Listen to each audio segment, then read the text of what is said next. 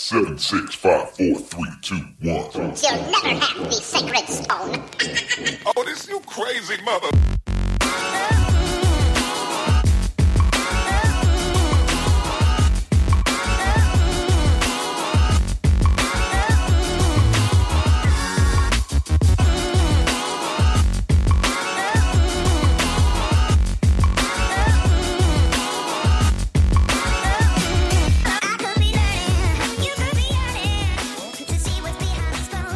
Welcome, everybody, to today's episode of Dead Pundit Society. I am your host, as always, Adam Proctor, and we are plugging along with our episodes covering the Democratic Party primary race in 2020. Things are heating up. Bernie Sanders looking quite good in Nevada and other primaries and caucuses to come. So we have somebody on the show who is well placed to talk about some of the potential pitfalls and traps that lay ahead for the Bernie Sanders campaign. She has been active in the DNC rat race, the hustle, the no holds barred cage match that is the DNC insider kind of political machinations. We're going to talk all about that. Nomiki Konst, thanks so much for coming on the show. Thank you so much for having me and for uh, talking about my favorite topic. Did I pronounce your name correctly? Have we anglicized this all to hell? Because it's proper Greek, right? It'd be Nomiki Konst, yeah? With a gut with gusto. It's really um so this is this I have a show which I'm sure we'll talk about, but uh, part of the idea of the show's name is to get people to say my name properly because it's been you know 36 years. It's Nomiki, Nomiki, properly. Yes. And Konst is fine. The real last name, for those of you uh, who don't know, pretty much everybody, uh, it's Konstandakis. So it was shortened. It was one of those like Ellis Island, chop it at the at the island kind of deals when my my grandparents came over. That's one of the times where you know they I don't know if you want to call it um, colonialism, Orientalism, I don't know, whatever you Greek folks face, uh, cultural hegemony. Um, I appreciate that one. Konst is a lot easier to pronounce, uh, for sure. For and sure. people think I'm German. I grew up in Buffalo, New York, so people thought I was German my whole life. Yeah, like, and no, I'm, I don't. I'm very Greek. the thing about the Greek is they put the emphasis on a different syllable than we do, right? It's very, very confusing that way. and they add a few more syllables to it. Nomiki. Exactly. Yes. You got it. Okay. Perfect. Yeah, killing it. All right. So as you mentioned, uh, you have a show, the Nomiki Show. It airs on YouTube and uh, iTunes. Tell our listeners all about it. I've learned a lot from that show so far, and I have yet to listen to all the episodes. Full disclosure, but I'm on it. Tell the audience about the show. Thank you, Adam. Um, it's a new show. We we launched about a month ago, and the idea of the show is really to help break down how the establishment uh, functions, not just necessarily the Democratic Party, although that's a big part of the show right now, given that we are in the midst of this primary process, but also how um, other organizations in the the establishment universe, the industrial complex of of the Democrats, whether it's Center for American Progress or some of the more Emily's List, um, different organizations that focus on electing Democrats or supporting, you know, quote unquote progressive policies or democratic policies, how they are structured, and if they're doing anything to uh, suppress the movement, the workers' movement. And so, you know, we want to pull back the curtain, explain how it works, where's the money coming from, what are the um, strategies strategies that they use against us, and what can we do to fight back. And then we also uh, just do deeper dive interviews, bring on experts and and you know activists and authors, you know, as so many other shows do. But um, I think it's really important to to diversify the show and offer uh, different perspectives. It's not so uh, breaking, you know, we're not focused on breaking news, and part of that is I just was in that industry for a really long time and I'm exhausted, and I wanted race. to do one show a week, um, which really isn't ending up that way. I'm doing one show a week, and then I'm doing all these segments in between. But um, I won't ask you so- anything uh, that, that happened in the last two weeks. I'll promise you that. Okay. The Iowa caucus. What happened? yeah, yeah. We'll, we'll talk about that on the show. I'll, I'll fill you in on the details in case you didn't Yeah. catch it. Yeah. Uh, so you were a Bernie surrogate in 2016. If if anybody was paying attention at that in that time, a lot of my audience are kind of new to the left progressive scene. They Welcome. are, uh, you know, Bernie crats. They they some of them became, you know, full um, gay space communist Maoist uh, Leninists or whatever have you in that time. Uh, we love you too. We love all the ultra lefts as much as we love the sort of soft Bernie crats. Tell our audience what that journey was like as a Bernie surrogate in 2016. It was a very lonely place to be. Quite quite a change from today, huh? Very much so. I was just talking about this with my producer. Um, we just finished up a segment. We were talking about how I would I would go on cable news and you know, this is back when people watched cable news. Uh, they still watch cable news uh, on the left, including. Um, but I would go on. I, I, would be on CNN, Fox, and MSNBC. I, I, would do several hits a day. You know, sometimes as early as four o'clock in the morning for the pre-early shows that the, those things exist. Yes. Um, and then I would stay on for debate nights, and I would stay on till one o'clock in the morning. In two situations, I slept on the couches in the green room, um, took naps because I was preparing, uh, you know, had another change of clothes to go on. But but doing that in 2016, I mean, the Bernie campaign grew so fast and didn't really have the infrastructure in place, like a full surrogates program or a messaging department that would hand me talking points. So I was I was really learning as I went, um, learning about the Democratic Party process and delivering you know, if they did have talking points, maybe some some information on policies. But I would go up on there and I would debate, you know, the Hillary Clinton machine.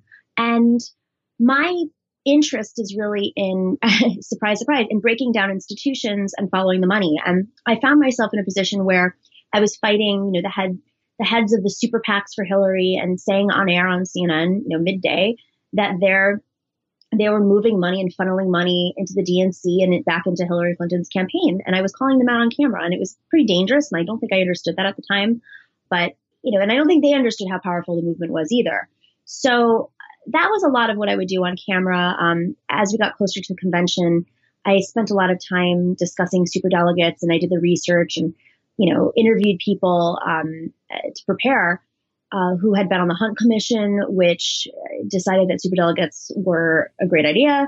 And I would go on air with superdelegates that weren't saying that they were superdelegates, and I was mm-hmm. debating the DNC rules. And then they would say I was wrong, and then I would go back and I'd read the DNC rules on air. And that's how I learned that most people don't know the DNC rules, even DNC members. so much of it was on air, you know, commentary, but I also would speak at rallies and I, you know, I'd go to different states and help organize on the ground um, it was it was really an amazing moment, and seeing young people learn about the issues as as we were out there organizing in real time, it was it was pretty powerful. Well, you're doing the Lord's work, uh, as far as I'm concerned, and others are concerned. You're doing it so that we don't have to. Uh, I'm sure you spent many, many hours. Now, you also served on what I call the uh, Truth and Reconciliation Committee of 2016. That's right. Uh, yeah, tongue in cheek on, on, this show, which is a lot of truth to that. But uh, actually, the, the, Unity Reform Commission 2016, which was part of a compromise for Bernie to sort of seat his delegates at the convention and uh, sort of broker a a lasting peace, which I'm sure means that none of the Hillary surrogates are ever going to say anything mean about Bernie, wait, wait, wait, a minute, wait, that didn't that didn't turn out so well. Uh, but there were a lot of really, really important reforms that happened as a result of that commission. I'm constantly reminding my audience about how important this kind of journey through the institutions is. That's something that has been uh, let's put it lightly, poo pooed over the past 20 years by the left because this long journey through the institutions that was supposed to have happened in the 70s and 80s and 90s uh, gave us a kind of third way uh, Clintonian, you know, triangulationist, neoliberal, all the other buzzwords you can sort of imagine hellscape that we now sort of find ourselves in. We're reacting against as a result of this Bernie uh, movement. And yet, uh, people like yourself are showing that this sort of uh, long slog through the institutions is still is still something that's incredibly important. So tell tell us a little bit about that Unity Reform Commission, how it came about, and what what some of the results might have been. Yeah, uh, in 2016, um, for those who, who, don't recall, as we went into the convention, uh, Bernie was, you know, he had several delegates, and until California, and if you remember, um, the day before the primary in California, which was in June at that point. It wasn't on Super Tuesday. It is this year. Uh, in June, you know, Bernie was leading in the California polls, but the Associated Press called the election for Hillary before the primary. And that delivered the number of pledged delegates, meaning the, the delegates that reflect the actual election, um, enough for Hillary to go into the convention. Prior to that, you know, the news was was reporting and adding the super delegates to the vote. Uh, but really, they weren't, the super delegates didn't have power until they got onto the convention floor. And so going into the convention, Hillary barely squeaked past the, the magic number she needed. And even going into the convention, we thought that Bernie would on the floor argue for two issues um, against fracking and, and against TPP. And that was those are very contentious issues. When we were on the platform committee, I also served on that, uh, and we weren't able to get what we really the, the full um, platform. I mean, if you look at the platform, yes, it's the most progressive platform in history, but the reality is, that we were in the minority, just as we were in the Unity Reform Commission. So he was trying to negotiate as much as possible, but at the end of the day, he decided that uh, he would surrender his delegates, all of us, uh, to Hillary Clinton, so she would grasp the nomination without any floor fight. And the result was they would set up this commission called the Unity Reform Commission, and the goal of the commission was to uh, reform the Democratic Party's primary process and caucus process, as well as the party itself, and to eliminate uh, a certain number of superdelegates, at least a certain number, and we, we went beyond that. So that that began. I was nominated to the commission in, I think, the fall of 2016, if I'm correct. And then we uh, began in 2017 after Tom Perez was was won the election, he had three appointed uh, members, and Hillary Clinton had nine, and we or no eleven, and we were eight. So we were definitely in the minority. Let's just start off with that. if it was just up to us, we would have had a very. You say that Tom Perez is not a fair dealer when it comes to mediating those disputes with us.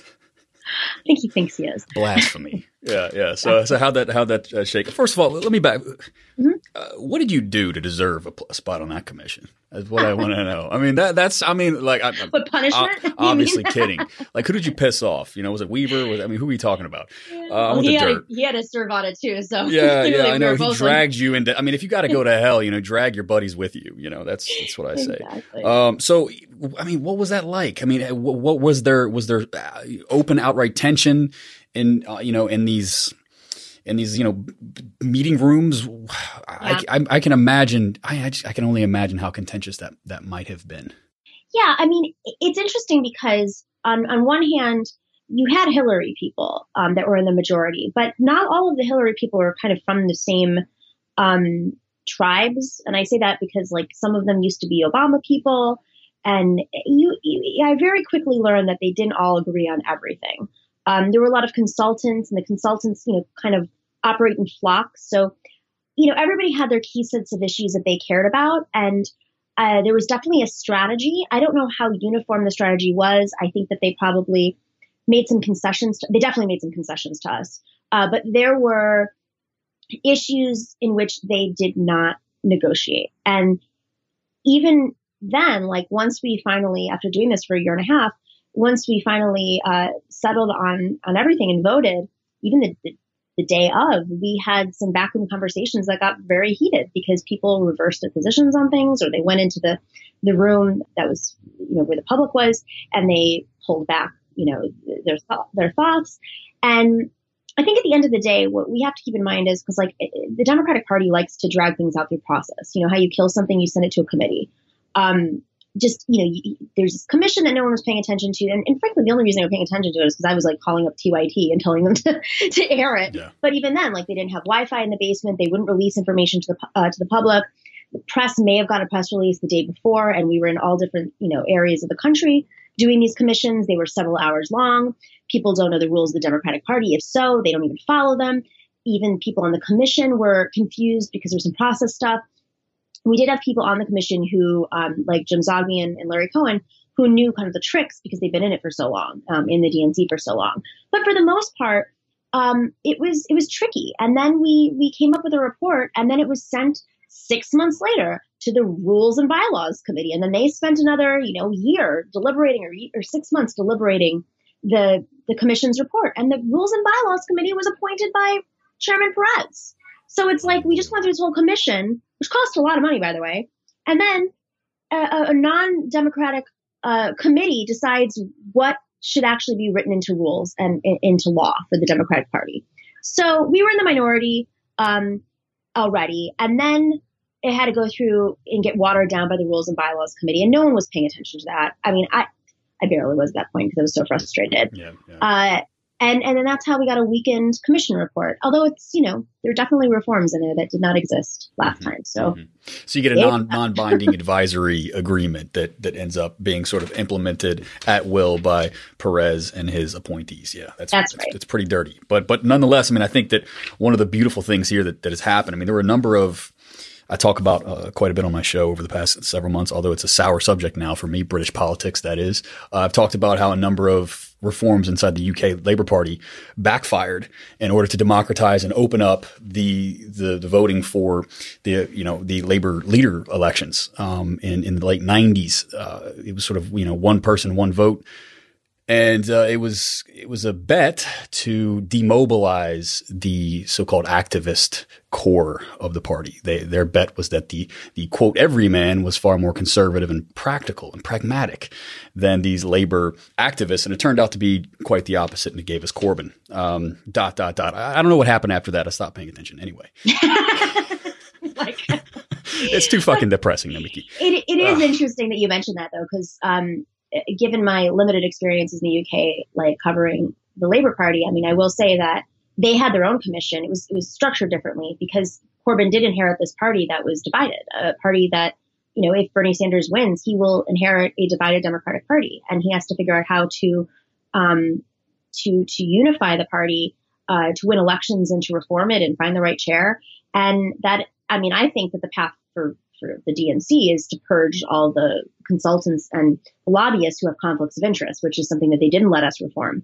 Uh, but with Corbyn, it was different. You know, he had Tony Blair, who basically weakened the party in, in a million different ways, and and even at the convention, I think in um, the labor conference in 2017, uh, you know, they had they had these booths, and it was like Jeremy Corbyn's Labor Party booth and like the Labor Party booth. So there was some division, and I don't think that's discussed enough in this postmortem of what happened. Um, is how the Labor Party itself tried to uh, block Corbyn from winning. I think and that's perpetuated right. the myths. And, and that's a really important allegory there. I mean, you know, for us to think through, it's already sort of we've already, we're already uh, they have a head start on us. Um, fortunately, we can learn from their mistakes. I wanted to ask you, particularly in the in the Unity Reform Commission and elsewhere, and this is really instructive, I think, in terms of framing our conversation about the DNC and the kind of challenges we're going to be up against. Did you find that this kind of the, this consultant class was ideological in any way? or are they totally, totally um, under the, the grips of you know their their various affinity groups, their their sort of uh, struct their structured interests, and, and as consultants, as uh, professional, uh, you know, professional staffers in the political realm, because that's what you saw in the Labor Party for sure. You saw people sort of um, playing the medium to long game, mm-hmm. sort of hoping and praying that their their job as a consultant, as a staffer, as a whatever else, uh, would be secure once this silliness subsides, right? Um, so, what did you find in terms? What's the makeup? How do these people operate? What's their calculus, their thought process? I think the people who are active consultants. Um, who are in the industry of making money off of elections, making money off of representing uh, large industries and organizations, um, whether it's you know military contractors, uh, weapons contractors, or um, organizations like uh, with Israel affiliated interests, or you know there's there's there's a lot of folks who are in that industry. Those are the ones who I don't see as ideolo- ideological. I think they're they represent their clients and the side of the party that's going to continue to deliver their project their their projects and their you know, whatever the platform is that you're pushing for. Um, there are people that were on the commission. I'll use Elaine Kamarck as an example. She's not a consultant, and she just, you know, she was she didn't care about the consult. She was happy to to rid the party of consultants. Same thing with Marsha Marcia Fudge. She thought it was disgusting. Uh, Representative Marcia Fudge it was, it was disgusting to her that the consultant class has taken over the Democratic Party. There are definitely those folks. Um, but those two also were some of the biggest advocates of Superdele to this day. Marcia Fudge uh, made a comment just a week ago, um, and she, you know, thinks that it is important that the, the, the she in particular thinks it's important that people who are Congress congressional members they are um, treated with dignity and that they have this role, that this very special role. Um, you know, her quote, her words. No self interest there at all. Huh? No self interest at no. all. But Elaine Kamarck, on the other hand, she was on the Hunt Commission uh, in, I think, 81. And she is of the mindset that the Democratic Party, the, the, the, the security net that's there to make sure that the Democratic Party doesn't have another McGovern moment. If you remember the McGovern map, I don't assume you remember because you probably weren't alive, but the McGovern map in which um, we we McGovern won like two states, I think, in the end. Uh, she thinks that super delegates are there to prevent that from happening. And I, I I've mentioned this a few times since then, but on the commission, I, you know, she sat next to me and I said, Elaine, you know, 2016 was our McGovern moment. We we lost Wisconsin. Like, how much more McGovern can you get? yeah. Well, I mean, so, you know, you've got a you've got a Vietnam War that's trudging on. You've got you've got profound structural like reorganization of the global economy that has smashed the traditional progressive left coalition in the United States and, and, and, internationally. You've got, I mean, just you name it. There's a number of things that just sort of get piled up, and it's those are all swept aside. And we're talking about McGovern as though it's this isolated event that you know could therefore be pasted on to under you know help us understand today's moment. It just that that kind of vapidity is that a vapidity? It's a word now. If it wasn't before is just it's astonishing. Uh, but anyway, I digress. Uh, it sounds to me that there's just a, I mean, a, even if they don't like consultants, even if they see the blatant kind of cronyism involved in that, it seems like nonetheless they have a profound mistrust of the masses at that level. Yeah, I think that's spot on. I mean, Elaine Kamarck may not like consultants, but she doesn't think that the Democratic primary masses that are voting are going to be making the right decisions for the general election. And I think that's just fundamentally false in every single way and form because the demographics of of that era versus today have just shifted. I mean, the majority of Democrats identify as progressive by far. Uh, we know what the statistics are for those under 40, the most diverse generation in history, the most educated ge- generation in history, the most indebted de- generation in history, but also the most politically progressive and independent leaning. And so I think just for the you know, we said this on the commission. We said this in 2016 over and over.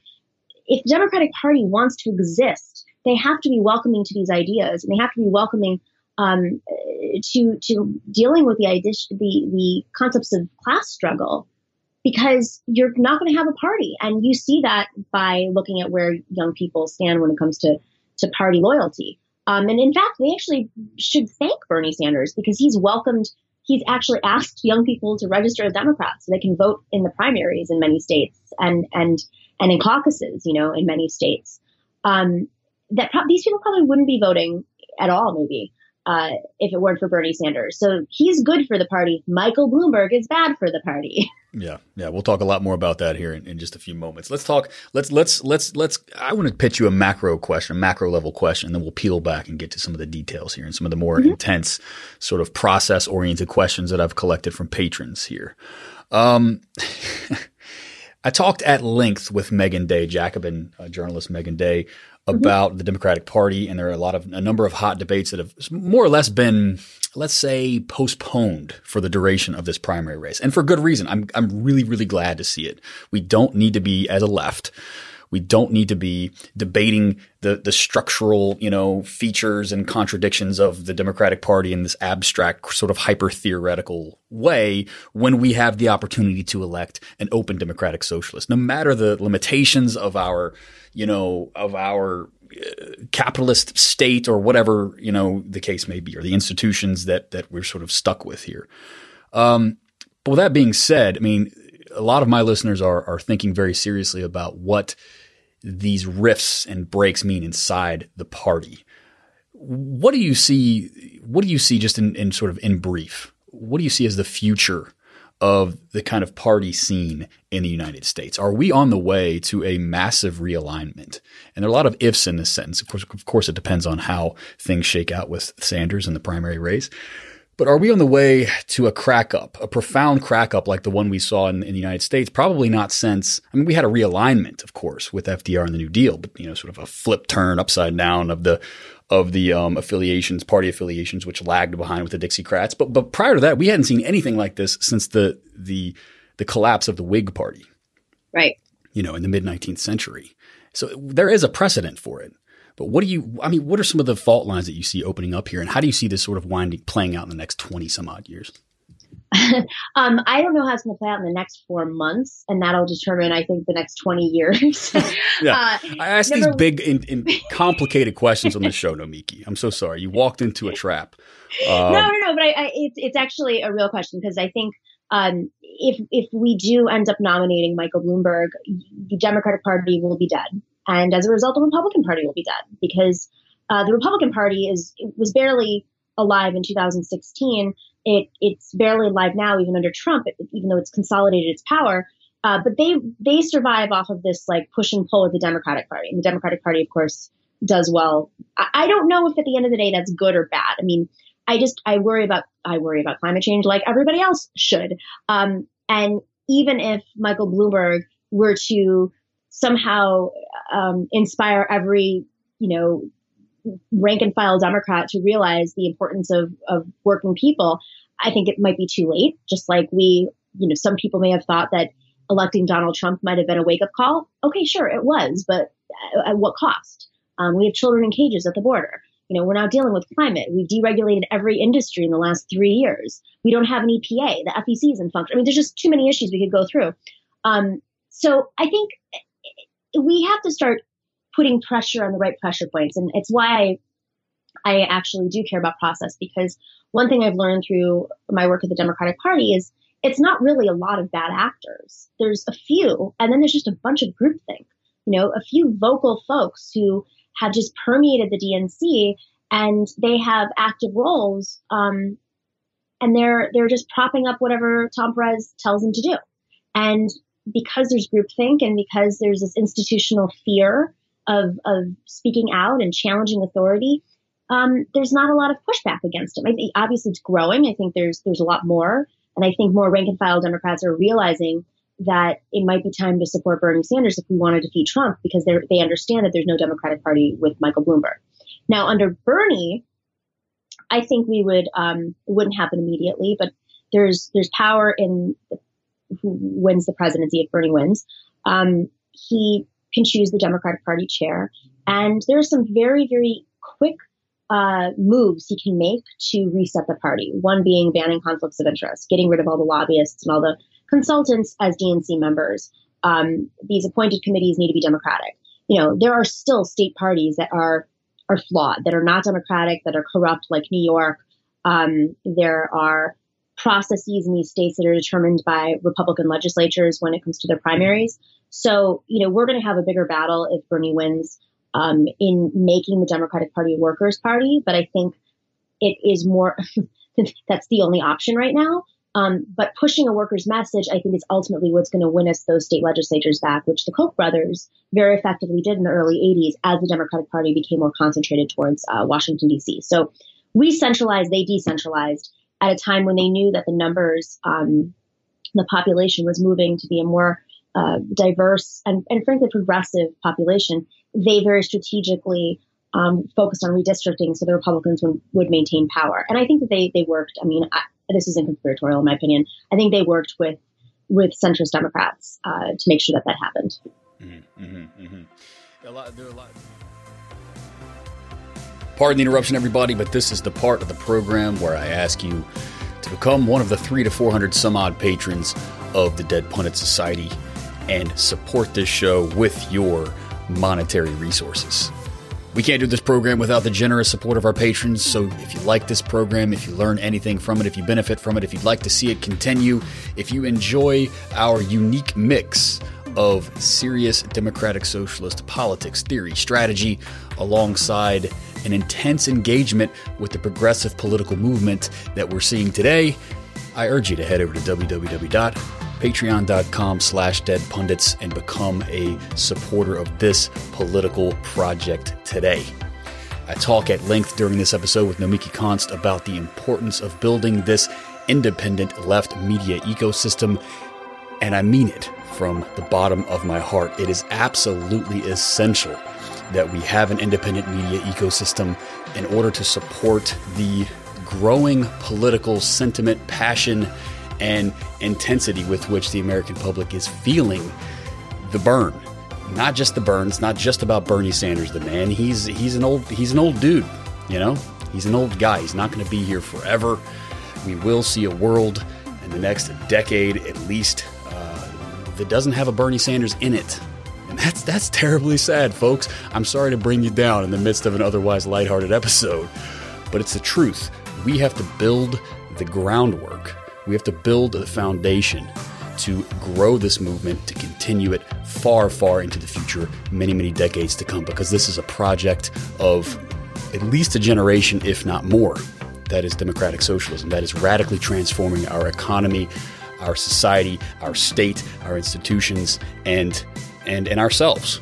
Um, this is a project that's going to be uh, many years in the making, if not 100 plus years in the making. So head over to www.patreon.com slash deadpundits and become a subscriber today. And not only will you be doing the service of supporting independent left media, but you will also get access to our weekly B-sides, which are full subscriber only episodes, oftentimes interview episodes. The vast majority of the time, I'm bringing you two guests every week. This is a one man operation and it's a lot of work. Very few other podcasts do two interviews per week, particularly when they are a one man band, as I am. I don't have a producer. I edit my own work. I record in my home studio. I do this all by my damn self. And it's a lot of work, and I need your support in order to continue this project. And uh, if we build this Patreon enough, I'd like to expand it out. I'd like to farm out some of the production. I'd like to farm out some of the editing because that way I can focus my efforts on the politics, on the content creation itself to bring you more of that good shit that you've come to know and love and expect from DPS. So, patreon.com slash dead pundits get access to that b-side. And additionally you'll be able to ask uh, some of my guests questions from time to time. I solicited questions from patrons for nomiki which we're going to get to at the end of this episode. So if you would like to sit in my interview chair and ask a future guest a question become a patron because you might get the chance. All right back to the show a lot there are a lot obviously a lot that remains to be seen here. I think that you know one of the points that Meagan Day raised on the show it's it's a you know Democratic Party is a structurally fragmented coalition. You have not only the insurance executives that stand from you know uh, profiting if people are denied coverage, but you have the people who are denied coverage under this mm-hmm. umbrella. You have not only the people who stand to profit wildly from home foreclosures, the kind of banking executives, uh, but you also have the people whose homes are being foreclosed upon under the same umbrella in the same coalition. And you know, one would think that the you know the the former in the group that I just mentioned there would sort of flee and go elsewhere. Um, but but but yeah, it remains to be seen. I think you know the bottom line is we won't ever we won't ever find out if if we don't um, if we don't if we don't try. So let's right. talk about and that, you know, hey, I mean that sounds obvious. Like, okay, wait, way to go, Adam. You know, you're right up there with the uh, the no shit Sherlock's at NBC, MSNBC. uh, but but but that's that's a relatively new observation, like on the left. I think a lot of the left had been sort of. Um, overtaken by this kind of uh, hyper structural macro level analysis of politics and economics and the way that the world is uh, is alleged to work. Um, and a lot of those models have collapsed lately, and it's it's it's made made a lot more of us uh, attuned to the kind of individual institutional dynamics. And I think one of the big mistakes you can make when you're assessing these sort of structural phenomenon is to assume that the people in control know what the fuck they're doing. That's right. That's right. and as you just mentioned, and as I've learned increasingly over the past several years being involved in this process, most of them do not. so so let's start there. Iowa was the uh, one of the biggest, you know, um, examples of, of, recent memory here of, of, how that sort of played out. What happened in Iowa? And, and let's yeah. just talk about and contextualize it in terms of the the kind of struggles and battles that are ahead for the Sanders campaign.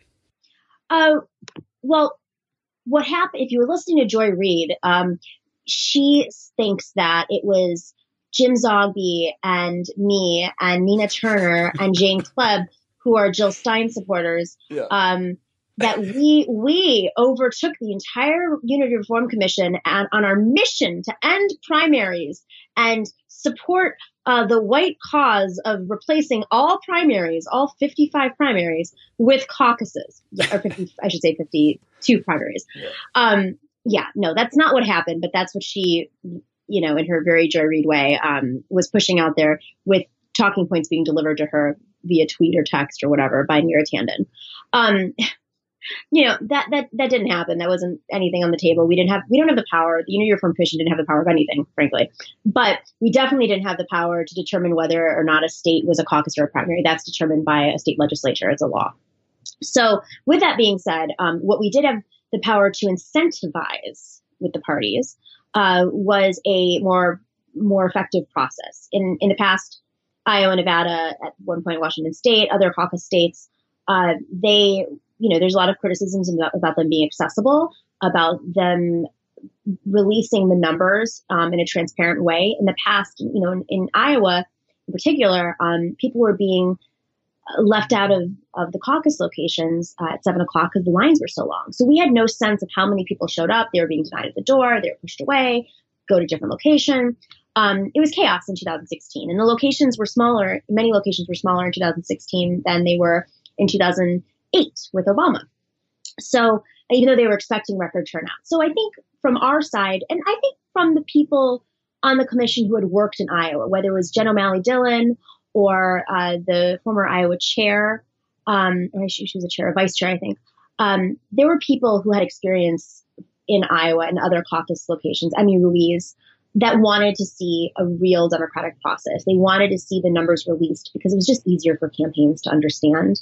Um, and they also just wanted to deal with accessibility. So whether it's, you know, setting up satellite locations. Now, where it went wrong, it went wrong because the Democrat, the DNC, Tom Perez specifically, the not the DNC as a whole, Tom Perez decided, you know, in in the weeks prior that uh, it was a great idea to shove this this app, this app created by cronies, down the throats of the caucus uh, states with caucuses. And the state party chairs and the state parties, you know, as as broken as some of them are, pushed back and said no. And then they tested it and it didn't work. And then they pushed back. But because we live in this group, I don't know if it's groupthink or I scratch your back, you scratch my back. At the end of the day, there might be groupthink, but all roads lead to somebody who has a strategy. And I, I will say that there are definitely people who are, are pushing out a strategy and it might just be to make money, but you know, this app, this shadow app that is part of this, this ecosystem, you know, that this, this complex of app developed. I don't know what they are. They're like a nonprofit, a super PAC. I still can't figure it out.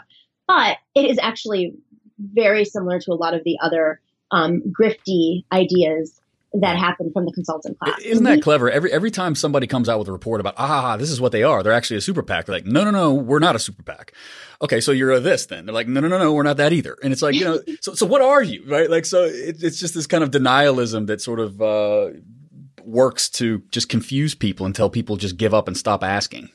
Right. Uh, so No, what have, that- you, what have right. you discovered now since we're a couple of weeks on? Who, who's behind this? What, um, I mean, is this a, is this kind of a, a, a ploy to sabotage the entire thing? Is this just kind of, um, cronyism and ineptitude? What is, or, or a mix thereof? I'm not I'm not sure if it was strategic. You know, the rigging was there. Um, I think a lot of it was cronyism, cronyism and ineptitude. You know, these are the people that that hand delivered you Hillary's election win, right? Um, and she had the best data in the world, the best minds from all the campaigns. You know, these are consultants who want to make money. How how much are they focused on on the details? You know, one thing to keep in mind here, and I think your audience will appreciate this, is you look back to the early '70s when this this new way um, the the DLC mindset uh, came about and really uh, transcended the party globally, not not just here in the states. Oh, absolutely. Um, when they started welcoming the lobbyists, and they they literally pushed out, actually pushed out union members from the DNC, and the DNC shifted away from being a a workers' party and focusing more on competing with Republicans. And, and this is also a time when ads started to be a big part, a big industry um, when there was more than three channels. And so it was it was part of getting the message out on behalf of Democrats. And their excuse back then was we need to raise money, we need to welcome the lobbyists because that's how we're going to compete with the Republicans who are buying all this ad time. With that being said, it was also uh, the beginning of, of labor unions and you know under being under attack, and there was nobody to defend them.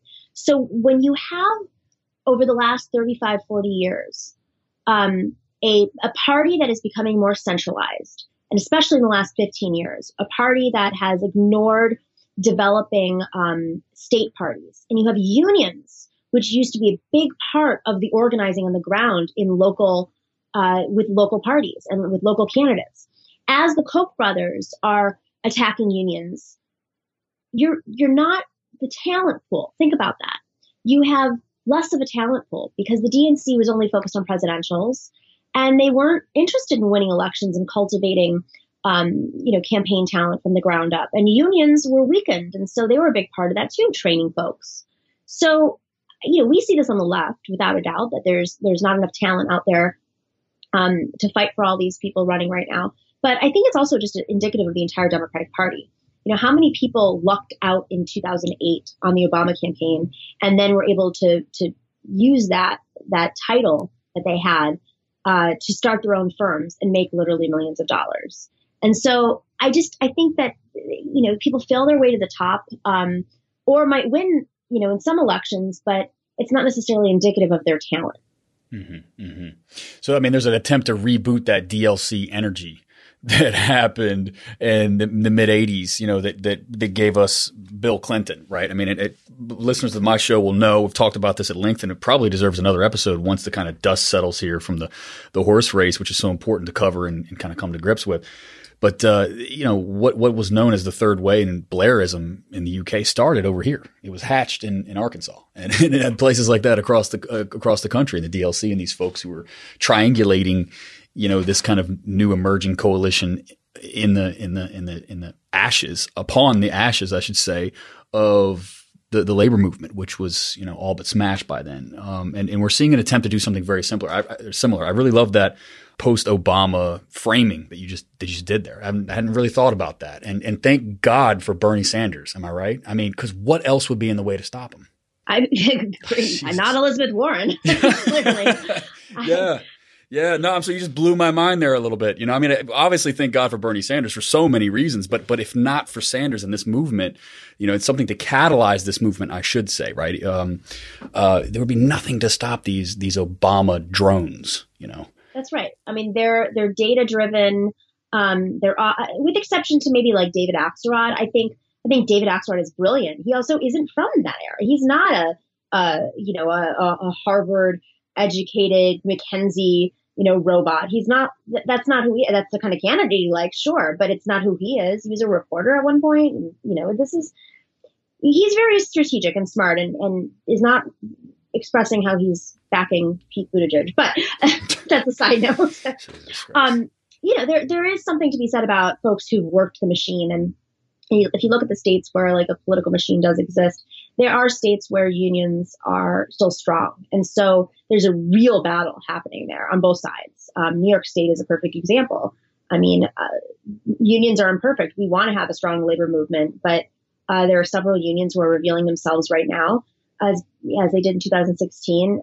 Their their their heads are the heads of the unions are more concerned with dealing with the status quo and um, and I think that excuse is, you know, it's it's not working. I mean, um, clearly it's not working because the membership seems to still support Bernie Sanders, but it's not working because, you know, the alternative at this point is Bloomberg. And do you think that Bloomberg is going to negotiate you a better deal?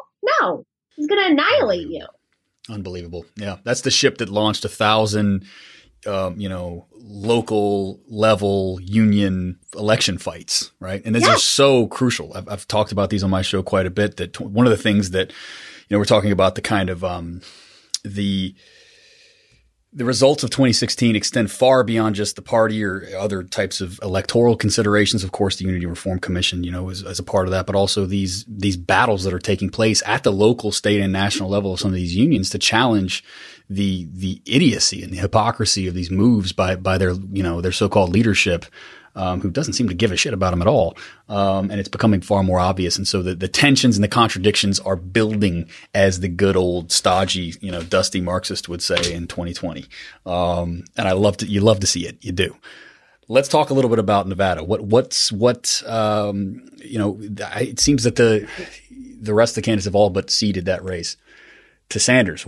How does that bode? There've been a number of pieces. There's a piece that came out in Politico. Forgive me, I forget the author, but the the essence of, of it is is a lot of people who are willing to talk in, in private are are privately admitting that Sanders is running away with this thing. Yeah. Um, I mean, the, the, reality is becoming more obvious by the day, and I have to pinch myself every time I wake up every day. Exactly. Um, a little personal reflection from you would be nice on that because you're somebody who's been very close to this for many years. But then also beyond that, sort of what is the path right now and what could stand in the way? Let's kind of have a general broad conversation and then we'll get to more kind of specific concerns. Well, so there's there's two things. Um, I think I would be concerned with anybody who collects delegates at this point, who can uh, negotiate those delegates if we do get to a point where um, Bernie doesn't take a plurality and, and carry the nomination. I think, you know, I just interviewed today. Um, it's going to be up next week on Monday. Uh, but I just interviewed Larry Cohen, who was a senior advisor to Bernie's campaign in 2016. He was the vice chair of the Unity Reform Commission, and he's on the Rules Committee for the DNC. Uh, he's the only, the, the lone one that has been appointed uh, that is a Bernie supporter. But he he was playing it out, saying that as of right now, uh, you know, he thinks it's about 52% chance that Bernie will have enough delegates to go into the convention. Now, say he doesn't have enough, um, that's when it's, you know, you have to pay attention to a Pete Buttigieg who will definitely have a few delegates, as we know from from the last two races, um, and anybody else who collects delegates along the way that that can uh, urge the delegates to support the candidate of their choice, or uh, that delegates can choose on their own. Really depends on on the campaign. That's a concern, sure. Now, what I'm more concerned with at this point is why are people going to be staying in the race that know that they don't have a path forward? Right now, I mean, this could change, but right now, Elizabeth Warren has zero delegates, right? Or one delegate, something like that, right? But if you're collecting so few and you're supposedly on the side of the movement, and you know, there's there's arguments to be made that like her support is more wealthy. What we're seeing right now, which was reflected in that Politico piece, is that we're past the point of the left base needing to be unified. This is about Democrats realizing the way that you defeat Trump is with Bernie Sanders. These are about solid D Democrats realizing that Michael Bloomberg is bad for the party. These are people who who probably despise Bernie Sanders, but fear Michael Bloomberg. And so this is why I, you know you have to ask yourself, what are these candidates doing in the race now if they're not just being mercenaries? Now, is it good to have Pete Buttigieg in the race? Yes. I don't know exactly what point it's going to be back. I still haven't figured that out. But yeah, it's good for, for now, in my opinion. I mean, there are probably a lot of different opinions on this. Same thing with Biden. But Bloomberg is is he's just so he has the money, he has the organizational support, he has the propaganda to take this all the way to the end. The only thing he doesn't have is democracy.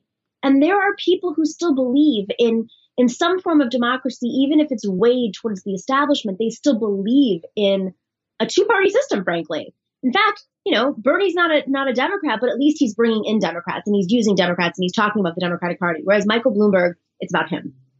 And so, um, I, you know, I'm I said on my show today, I, I had a really tough conversation with uh, with Elizabeth Warren. she was listening, but I just said, you know, I, I I wanted to support you, but this is this is you're a mercenary. You're a mercenary for Michael Bloomberg.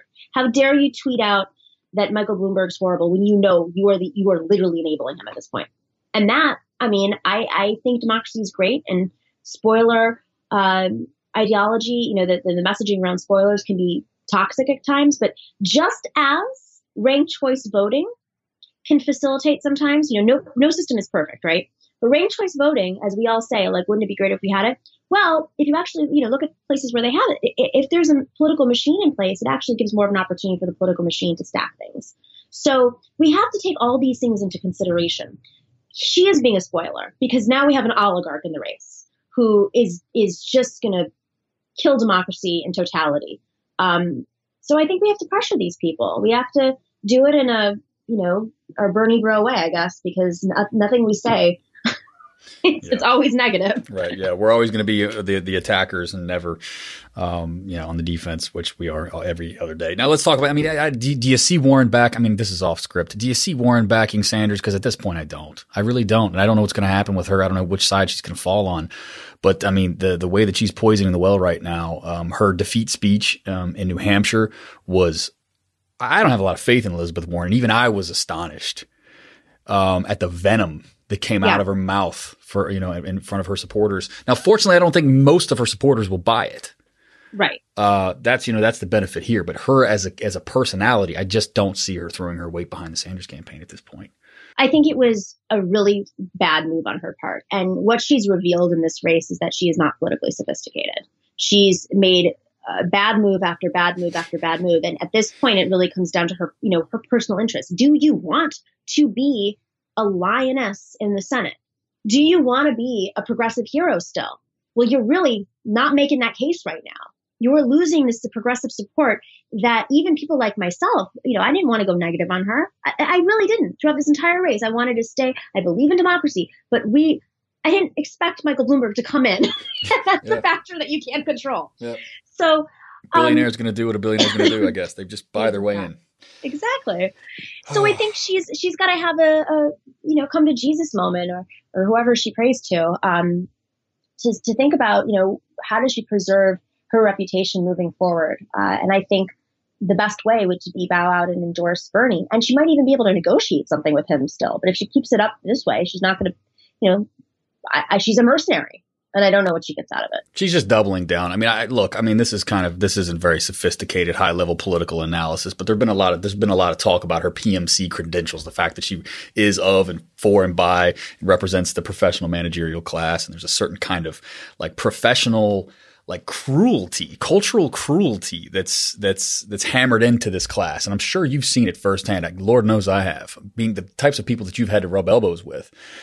Um, there's this kind of just um, cruelty, this this will to power, this this um, almost just kind of irrational and insane drive to to dominance that is instilled in people who are in that class. I mean, she's a graduate of Harvard Law, right? I mean, this is right. this is this is who she is. And and so if it seems irrational from a political strategic point of view, it's far more rational at the individual personal level.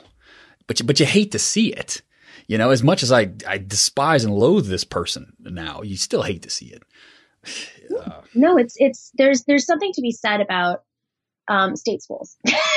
yeah. as, a, as, a, University of Arizona, you know, I'm going Preach. to interview Noam Chomsky there in a couple of weeks, and I'm just excited because it's like you think about that. People who who choose to teach at state schools. No offense to people if you if you don't teach at a state school, but um, there there is a different culture. Like I, this is foreign to me. When I entered politics and I met all these like Harvard, you know, uh, elite you know, college, just I, I I I'm not used to that.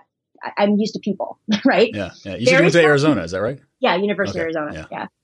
Um, I went to Virginia Tech, good, good, solid so, state school in the South. Exactly. Yeah, I mean, exactly. and the the people out there who are who are private school elite types uh, in my audience, and certainly my guests and friends of the show who are professors, um, they know better than anyone because they're viewed as sort of outsiders, uh, these kind of like right. foreigners, you know, uh, invading, uh, yeah, yeah, this strange territory. Um, so you think that you think there's something to that with Warren and her supporters? I do. I mean, you see their income brackets, you see their education levels. It's not everybody, but core support, I think, um, it's very like New York Times. I mean, if you live in New York um, and you follow New York politics and citywide elections, they're the most likely turnout area in in all of New York City is the most educated area and the most. That's why the New York Times endorsement is very um, influential. And so I think there are pockets like that all over the country. You know, those who, read the New York Times, maybe they don't follow the nuances of politics. Maybe they watch MSNBC and Rachel. Maybe their thing is they read the New York Times every day and then they they um, or at least the Sunday Times and they watch Rachel Maddow and they're working people. Um, that's I mean, in the old days, that used to be enough to be very informed. But we live in this corporate media environment, and you know, we have tribes and and different ecosystems. And I think something about our generation is it's a little bit different. Um, even like the elite private school people, uh, if you don't come from a wealthy background, you went to a private school or you went to an Ivy League, um, you still probably suffer with student loans. So you're more likely to be receptive to these other messages. Uh, I think that's her that's her issue, and and the people that I know that support, and granted it's it's a small universe, but granted, we're dealing with Democratic primaries, and these are more likely people that are more likely to vote and more informed voters. So in my ecosystem, the people that support Elizabeth Warren um, are definitely uh, people who either went to an Ivy League or want to pretend they went to an Ivy League yeah. to be in those circles, if that makes sense. Climbers, climbers, we know them. We all know him. Yeah. Let's let's move on from that. I'm, I'm sorry I went there because I got nothing to say, noth- nothing nice to say about Warren. I'm just I have no journalistic integrity here, Nomiki. I can say what I want. I'm just a layabout podcaster. You have to play nice and and worry about what others may hear or not hear. Although I don't, I think don't most of your opponents tune into DPS. Um, let's get. Although they should, they really should. Um, let's let's get into some of the patron questions. I have some some questions here from patrons. If you're not a patron and you are listening, you, shame on you. You should be a patron of DPS. There's never been a better time to be a part of this movement. Uh, there aren't a lot of shows out there that blend this kind of uh, democratic socialist wave along and ta- while taking very seriously this kind of more progressive institutionally based politics. And um, we have to support this ecosystem. And Nomiki, you have a, a Patreon yourself. People should support hers as well. I do, And, yes. Yeah. Tell tell people about it and, and how they can support it. Uh, you're much better at pitching this than I am. It's patreon.com slash the Nomiki Show, N O M I K I. Uh, we are a weekly show, but I have been doing interviews in between um, several times a week just because we've had so much DNC uh, crises. Like, there's people needed to understand like how the Iowa caucus works. So I suddenly, you know, I had to do interviews throughout the week. Um, so you're getting a lot of content for Yep. the Patreon uh, membership prices right now. Um, and Somebody we also to have this explain this stuff. Yeah. exactly. And then we also have um, a live show. If I can pitch that, I we're doing something on election night on Super Tuesday in Los Angeles, and it is election night coverage in front of a live show with uh, Michael Brooks, with Alona Minkowski, uh, Nando Vila, LA Charger Justin Jackson, David Diane, uh, Francesca Fiorentini, and Lucy Flores. Yeah, that's yeah. everybody. Yeah. Huge show. A lot of DPS uh, alums, uh, uh, alumni, alumnuses, alumni, alumni, Alumni, alumni. alumnuses, alumnuses. You're Greek. Help Alumni. me. Alumni. Yeah. It's Latin. a lot of DPS alumni on that on that stage. And let me tell you, I saw, if you don't mind me, if, if I may be so bold, Nomiki, I saw the flyer for that event, and I told Brooks, and I believe I, I texted Nando and told him as well. I said, Everyone on that flyer looks like a total snack. I need a better headshot. I know. I I did the flyer. know. you did, you did the I did flyer. it on my. so oh, well, yeah. you chose some good photos. I gotta I, say. they gave them to me. Because I mean, it's dude, good. man, the men look dapper as hell. I mean, Yeah. it's it's on. I need a better headshot. I mean, I'm a photographer. What is my excuse? This is ridiculous. I Exactly. mean, I could do it myself anyway. People in the L.A. or you know Southern California area should check that out for sure. And if not, tune into your to her show on on YouTube. I mean, I, I say this all the time, and I mean it. We need a thriving progressive lefty uh, media podcast commentator ecosystem and um, it's you know that we got to grow this pie, and um, I think that we're we're we're doing it, and uh, it's great to see you join. You have a very uh, important niche to fill Thank you. I uh, appreciate that that. very few others can can to be honest, and that's. That brings us to our patron questions. One of the benefits of being a patron of DPS is that you get to ask my guests questions. You get to sit in my chair and uh, pick the brains of my brilliant guests. So let's get on to that really quickly before I let you go here. I know you've had a long day. let's talk process. Um, what's good questions here? David Erdman. We can uh, address this question and talk more explicitly. Um, if Bernie gets 50% plus one of the delegates in the primaries, will the DNC just have to accept him? Or are there still some fine print rules they can pull out only for Sanders?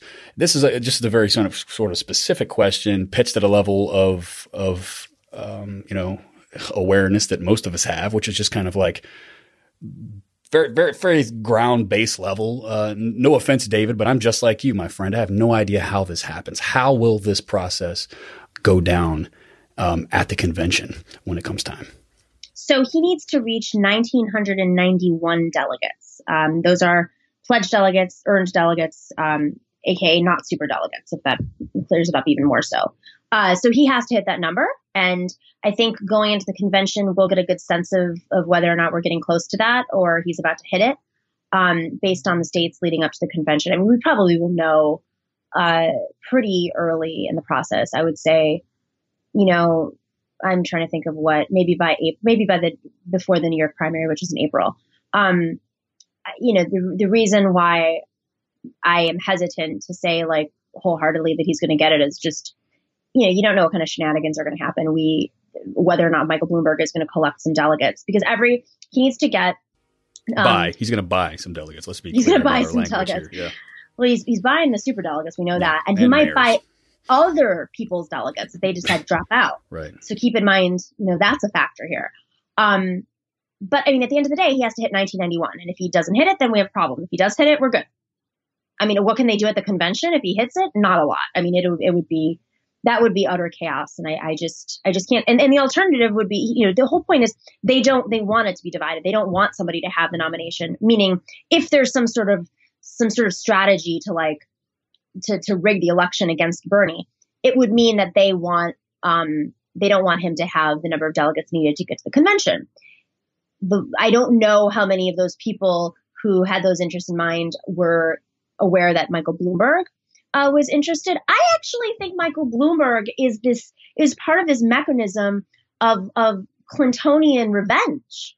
And I don't know if the rest of the people in the race are on that same team. I don't know if if the rest of the people in the DNC who may despise Bernie are that angry at Bernie to to to push um, revenge out in that way. And I say that because uh, Michael Bloomberg's team is like a, the worst Hillary people, the worst Clinton people from the Clinton White House. Howard Wolfson. My God, these are like Cuomo's allies. They're just reckless, ruthless. I mean, they're just they, they don't they don't have any um, value for democracy.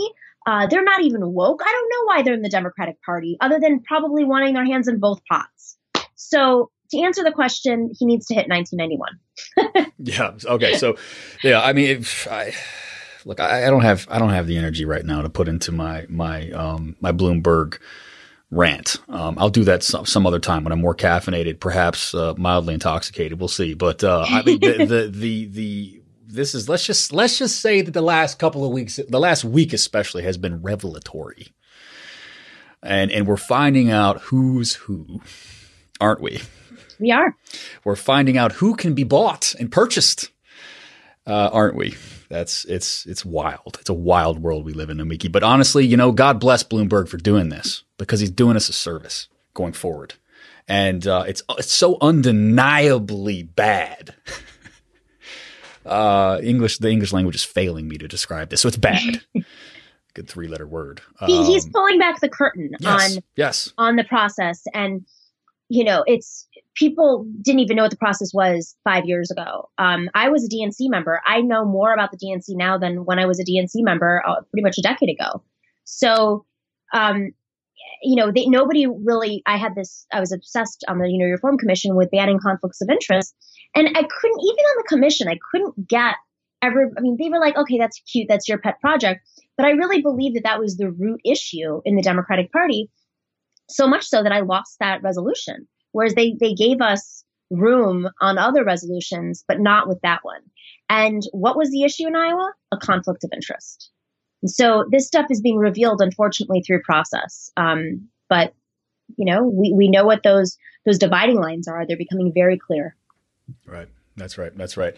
Let's talk. Um, let's see who's who's up next. Let's do Patrick O'Connor. We'll just these are sort of all over the place, but it'll help guide us our, our discussion more specifically here. Patrick O'Connor says, "Mad props on your channel." Patrick yes. loves the show. He's watched all of your interviews. Oh, mine. Oh, I thought his. Yours. No, I mean, no. Well, both. But uh, yeah, Patrick's a, a, good. He straddles that line that I was just talking about in terms of loving, lapping up that sort of hyper intellectual, good, solid, democratic, socialist theoretical content, but also getting to the nitty gritty of process and institutions that you offer. So I love that. We need more leftists like that.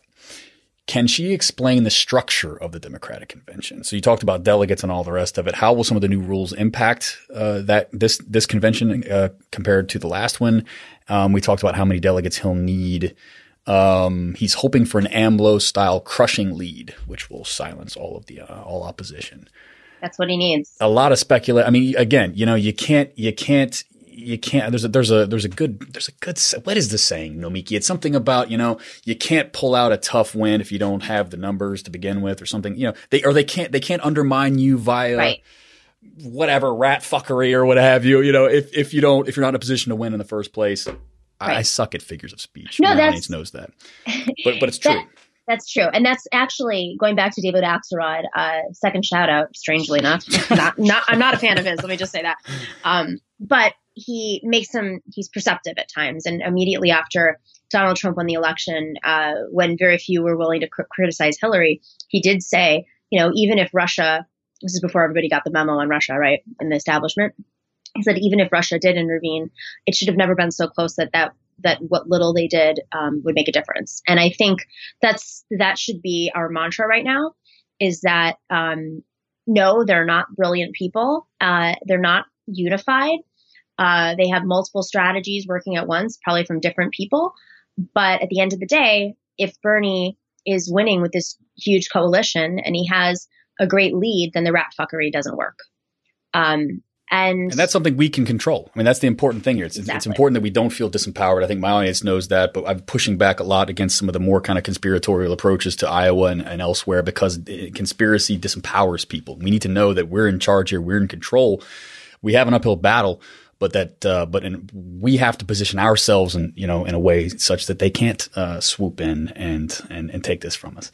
Exactly, and I mean, they, they will try. Your your opponent will try. I mean, whether I think Pete his campaign decided to cry about that that poll, I absolutely think that was a trick that was up their sleeves. But that's not necessarily like from the top. That's just a candidate trying, you know, pulling tricks out.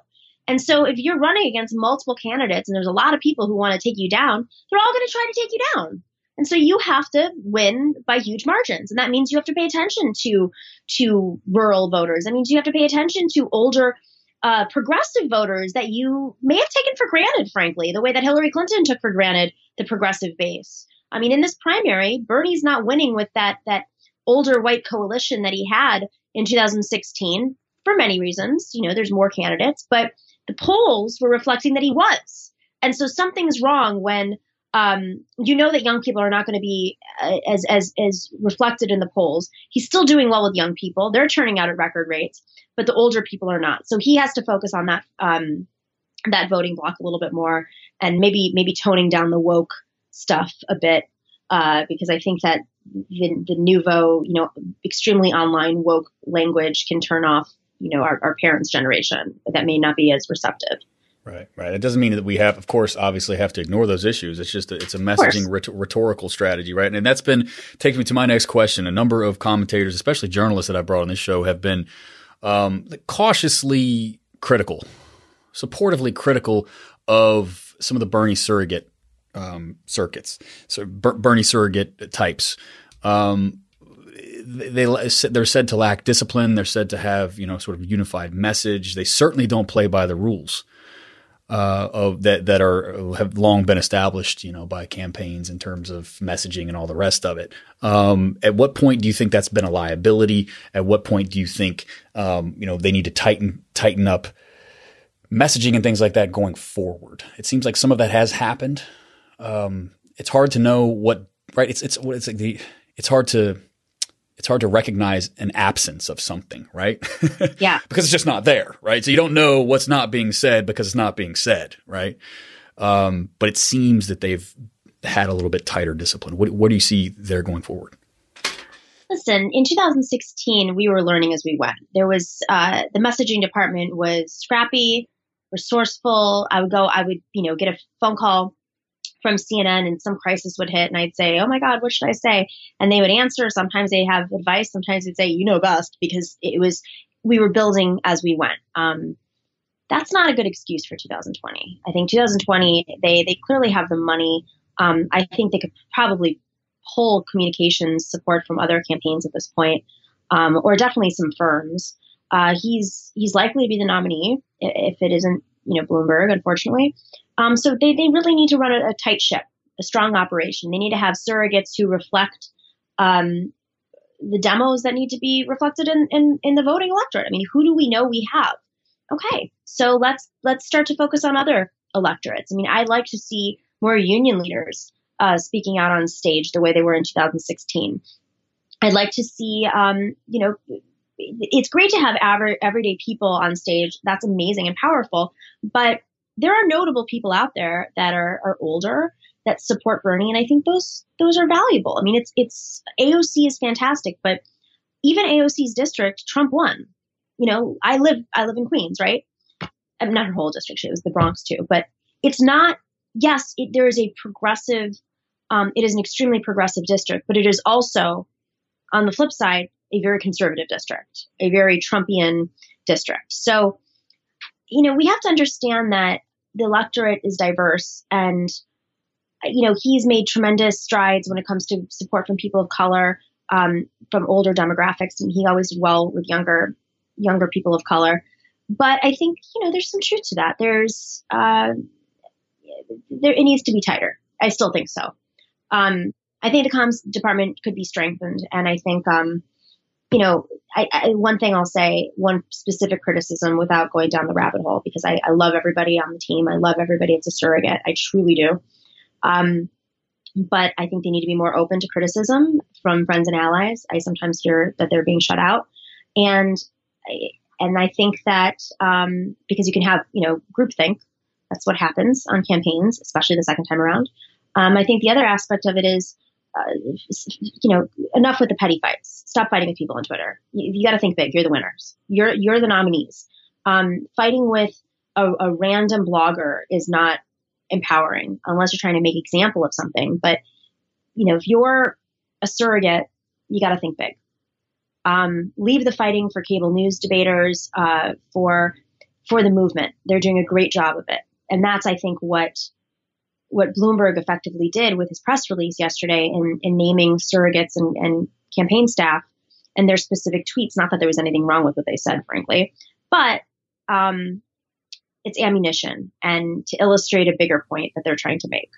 Right. It's opening so, the door. Don't don't don't give them anything. Go. Don't give you, you give them an inch, they take a mile. Don't give them an inch.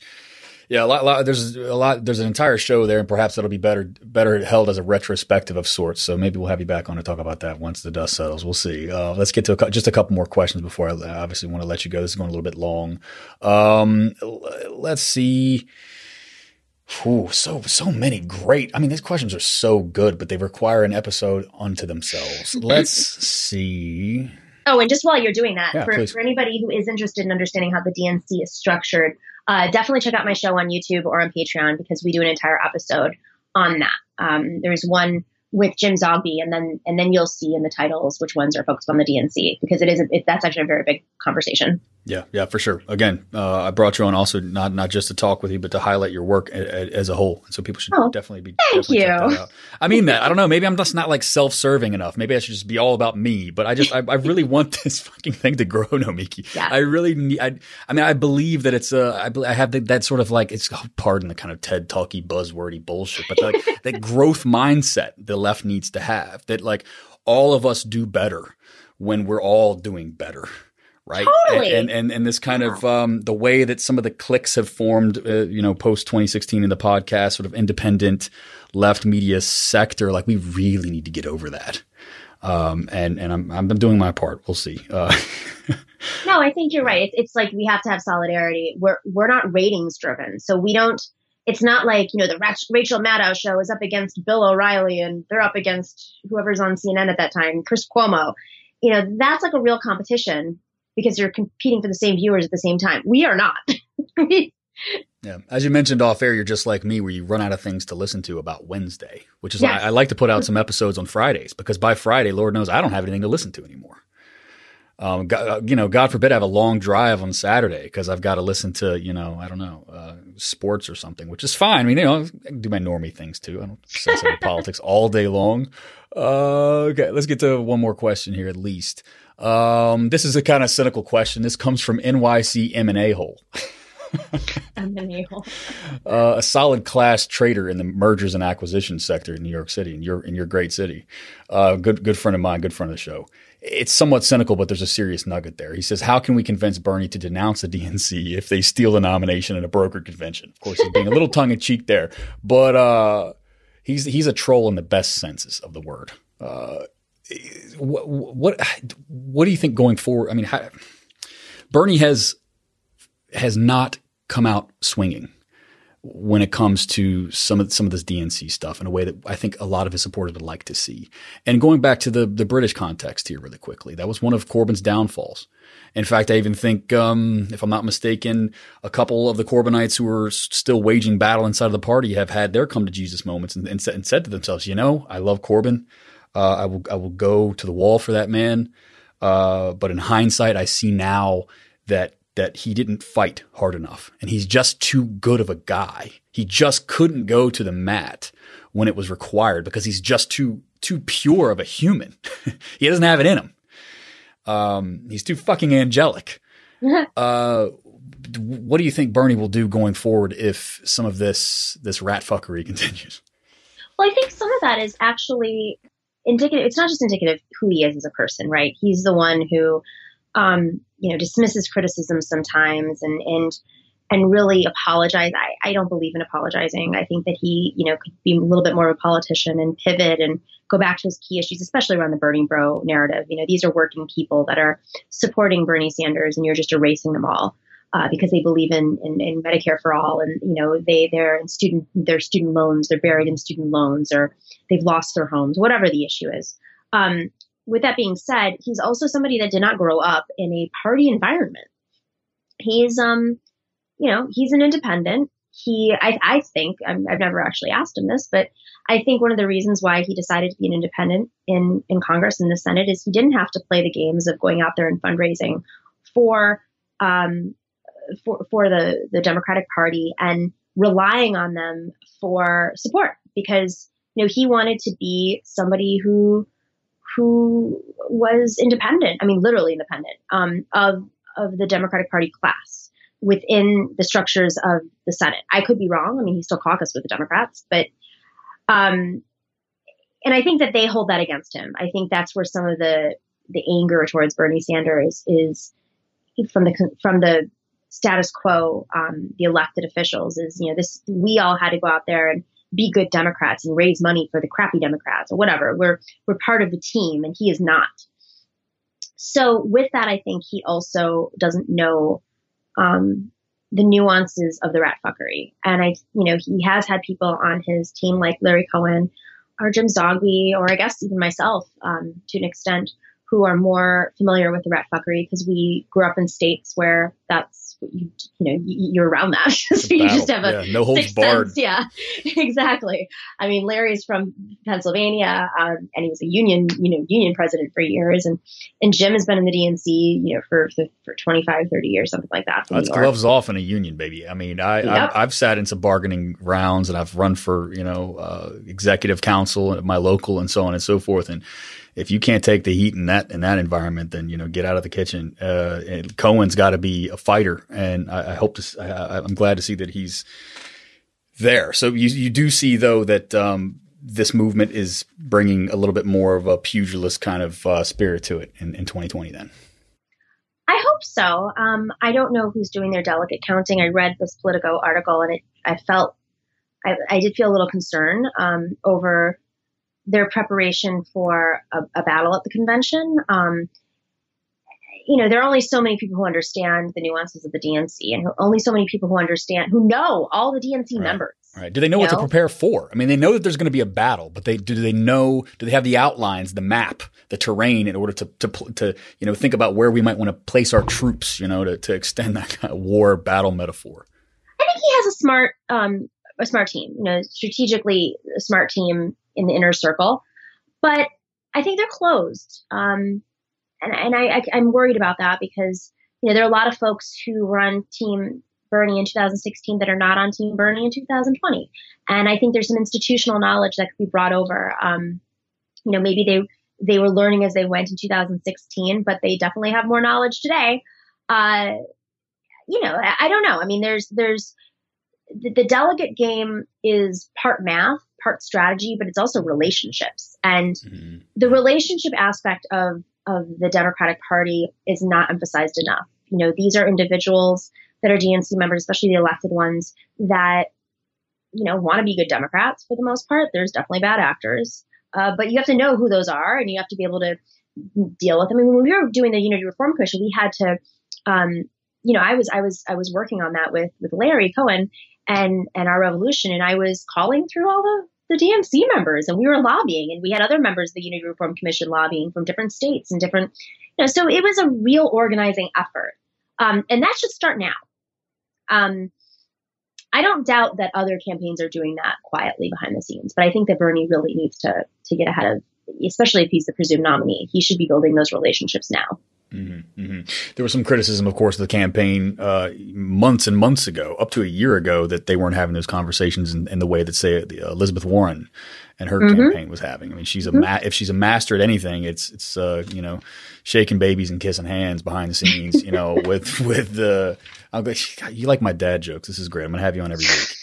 Uh, yeah, she's very good at this. She's very adept at at winning over um, key officials. I mean, talking fucking, you know, like local officials, you know, some some jackass who sits on the the city council in Cincinnati or whatever the fuck, right? You know, she's in there making phone calls and, and winning them over. That's the kind of personal touch that I think uh, the Sanders campaign has lacked thus far. Absolutely, and and and it goes back to you know party politics and understanding how transactional. You know, it's a it's a benefit that Bernie's not transactional, but it also um, there's a human aspect of it. I mean, Hillary Clinton, I can't tell you how many people, I, I know several people who were progressive, um, who were actually anti establishment, but Hillary called them when their mother died. Hillary personally called them on their birthdays. And that was the joke about Bernie and the birthdays. But yeah, yeah. Eh, there's there's something to be said. yeah. Yeah. Yeah, we'll see. We'll see. He he is who he is at this point, but the movement exactly. can learn. The movement can learn. Um, can't teach that old dog new tricks at this point. But I, have seen some campaign videos coming from him that I never thought he would record. And he's doing yeah. it. He's coming around recognizing the urgency and the need for it. So, um, one final question. Feel free to make this as brief as you'd like. People should tune into your show uh, to, to find out more about this. This comes from Chuck. Chuck Gondos, good solid patron. Uh, I believe hey, Chuck. Chuck's from Philly. Philly Chuck. Chuck from Philly. He says, How can a state like Iowa go about changing caucus primary rules? Why do we still have caucuses? Don't they disenfranchise a lot of voters? And he has another question that's also very good. Um, I'm sorry, this one comes from David Blowbaum. Let's let's combine these questions because they're part of your participation in the, Unif- the Truth and Reconciliation Committee, Committee of 2016. Um, how do we fight these kind of corporatist appointees? Who are, he says, also subject to the auction house of K Street and its highest bidders. The DNC doesn't have one shred of credibility left. Uh, we'll almost certainly end up with a broker convention. So this seems this is one of your pet issues. You said um, while uh, on uh, sitting on the DNC, um, stop, stopping these sort of conflicts of interest. So why caucuses? What do we do about those? What's going to be done about those? And then how do we fight what was an obvious uh, conflict of interest in the wake of that Iowa caucus? I'll start with the conflicts of interest because I think it's it's a little bit easier. Um, it's very hard for them to defend conflicts of interest, so they just basically pretend it's not a real issue, and you know they will uh, create uh, they'll, they'll, they'll weaponize identity when it comes to frankly caucuses. Um, when it comes to uh, opening up primaries, they'll um, do it when it comes to super delegates. We saw the same language behind every single one when we tried to reform. But when it came to uh, budget accountability and conflicts of interest they just there's when you go back to money when you when you follow the money like that you can't there's just no dist- that's why i always say if you want to attack somebody you got to go that way. Um, now they can throw out allegations and try to discredit you which is often a big move for for the centrists is they'll just you know push some sort of false allegation against the person um, calling out the conflicts of interest or the budgetary issues. But yeah, place a uh, decapitated got, horse head on your bed when you're not at home. You know those types of things. oh yeah, exactly. Yeah. Um, hack your computer. I don't know. Uh, but they, I mean, actually, funny you say that. During the New Reform Commission, I did receive a set of flowers. Um, they were they were putting a bunch of they had empowered a bunch of Twitter trolls to go after us, and um, Neera Tanden, and that's when Joy Reid pushed out this whole narrative about caucuses uh, saying that we wanted to replace primaries with caucuses, which is false. But at the same time, you know, it's funny the people that they were going after. I wasn't even on the caucus committee. Neither was Jim Zogby. We were on the we were on the party reform committee, and we were talking about budget issues. But they pointed fingers at us because we were talking about budget issues. And I received flowers in the mail, or I received flowers in my hotel in in Vegas um, with a threatening note on it. It was you're kidding. Yeah, and I went, I went and I complained about him. Um, the tweets, you know, stop. You don't know. I mean, you put something like that out in the universe, and somebody actually believes it. And and, and I don't. I mean, they could have just said, "We know she's staying at this hotel. Send it to her hotel room," and they didn't think anything of it being flowers. But now, let um, me ask you: was the was the envelope stained with a with a Cabernet Sauvignon by any chance? no. it's possible it came out of the third bottle of the night that uh, that Neera Tanden had, uh, had I knew where you're going. I knew where you're going with that. prior to sending those flowers. That's that's wild. Although it does, I mean, nothing shocks me these days when it when it comes to these people. Their their grasp on power is. Um, it's concerning. But with that being said, um, in terms of caucuses, I, I, I urge you to watch my uh, the episode that's coming out on Monday, the 24th, on YouTube. It's going to come out this weekend on Patreon, where we interview Larry Cohen because I asked him what are the pros and cons of caucuses and primaries, and because there's so much organizing effort around caucuses and ending caucuses, and of course um, this this app disasters is the only reason why I think there may have been some sort of alter- ulterior motives uh, with the app is that they want to end caucuses. There's just not a lot of money to be made out of caucuses. mm, You know, you have to do Mhm. real field. Yep. Um, but if you reform caucuses, if you make them more uh, accessible, if you allow early voting, as we did, if, if we you know want the numbers released, um, they perform even before that. They perform just as well. People turn out just the same rates as many primaries. You look at a state like New York, where they have a closed primary and it's a Democratic state. Um, you- you've got just as many issues. Uh, you've got voters being purged, people being denied at the polls. Uh, you have an, uh, a Democratic Party trying to restrict voter access. Uh, you know, New York has the second to lowest turnout, right above Louisiana. So it's not like caucuses are are. I'm not a defender of caucuses, but I'm also like, let's look at this in the context of what we're dealing with. We have a flawed electoral system. Caucuses are decided, uh, or primaries decided by state legislatures. Iowa's state legislature is Republican. If you look at Republican state legislatures, say Wisconsin, where there's been real voter purging, you're basically handing over a party controlled process because caucuses are controlled by the Democratic Party, party to a Republican legislature. So you got to think about all the consequences here. You know, a lot of states, whether it's Democratic led legislature in New York that has a closed primary or, or Republican legislatures purging people from the voter rolls, you know, that has real implications. Um, and, and, you know, there is the, pro side of caucuses is in that it is party controlled, but it's also a negative because then you don't have independent election oversight, um, which, you know, the legislatures will, depending on who's in charge, will, will try to influence. Now, if you look at the states where, um, the Democratic process, lowercase d, is is better. Um, it's more democratic. It would be this is what Larry Cohen said: uh, west of the Mississippi, states that are west of the Mississippi, and uh, the New England states, so like Massachusetts and above, uh, New York, Pennsylvania, Illinois, um, for the most part, uh, New Jersey are just toxic with a capital T. Um, so know that's where the machine is live. Also, very democratic states. That's right. Yeah. So it's no panacea. Either way we go, um, there's a fight uh, for sure. People should know that um, and have a you know a realistic view of the terrain if they're thinking about this, that, or the other uh, going forward. But um, yeah, this has been great. Everybody, check out the Nomiki Show. I really, really enjoyed this. I can't wait to hear this episode with uh, Larry Cohen on Monday. You say for for the masses, people should join the Patreon, get it early in the weekend. Exactly, exactly. And he's going to come back, um, hopefully soon, you know, so we can discuss some of the other primaries. He just has so much institutional knowledge, uh, you know, and I don't know everything, so I have to bring in people who know more. Right on. That's the benefit of being a host, right? You don't have to know everything. You bring in people who do, and that's why I brought you on the show. Uh, host of the Nomiki Show, Nomiki Const. Thanks so much for coming on DPS. Let's do this again real soon. Thank you. And that concludes this week's episode with Nomiki Const. It was a long one. Thanks so much, everybody, for tuning in and sticking with us for the duration of this chat. As always, if you wanted to ask a question, if you would have liked to have asked a question Nomiki Const or any of my future upcoming guests, be sure to become a patron at patreon.com slash dead pundits. The link is also in the show description, and you'll get access to all of our back catalog of B-sides, as well as this week's B-side, which is going to feature Jacobin author, uh, editor, contributor, longtime uh, compadre, Connor Kilpatrick. Connor has written a lot of very inspired and important articles about what kind of left we need to develop if we are going to take full advantage of this Bernie surge.